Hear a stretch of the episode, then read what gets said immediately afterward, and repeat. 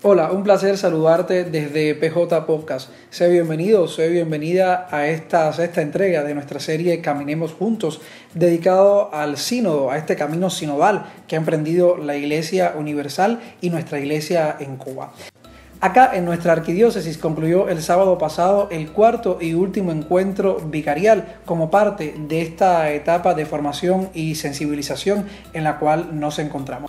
Como parte de este mismo proceso de formación y sensibilización, próximamente en cada una de las comunidades y parroquias de nuestra arquidiócesis se comenzará a socializar una ficha de trabajo junto a la cual se podrá dialogar, compartir, debatir algunas de las preguntas y directrices que está ahí esta ficha como parte de este proceso de formación y sensibilización que se extenderá hasta el mes de enero. Por lo pronto, hoy queremos conversar contigo también sobre la historia de los sínodos.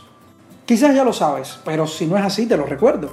La palabra sínodo etimológicamente deriva de los términos griegos sin, juntos, y odos, que significa camino, y que expresan la idea de caminar juntos.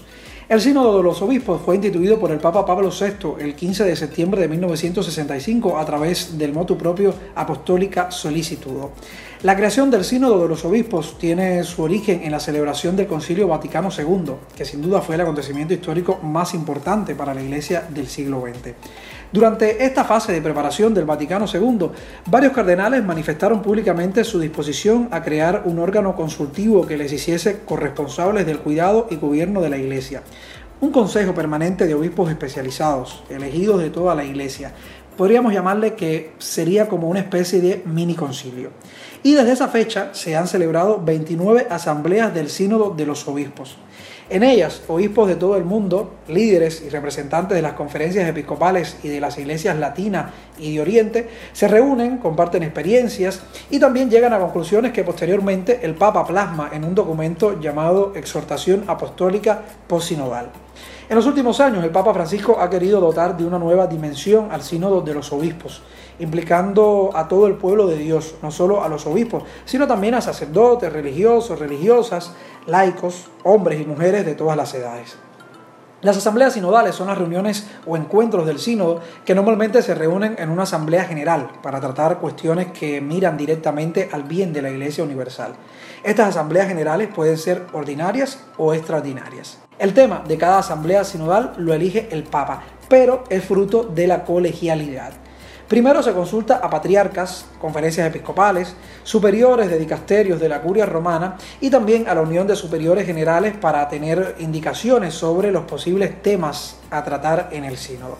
La elección del tema debe tener en cuenta varios criterios, como son la universalidad, es decir, que el tema tenga referencia y aplicación a toda la iglesia, actualidad y urgencia, la relevancia pastoral y sólida base doctrinaria y también la ejecutividad, es decir, la posibilidad de aplicación práctica del tema que se vaya a tratar.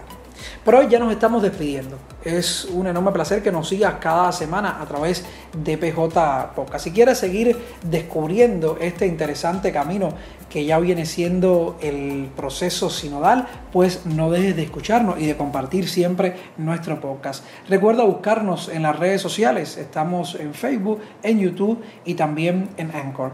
Somos Pastoral Juvenil de La Habana. Un beso, un abrazo, que Dios te bendiga.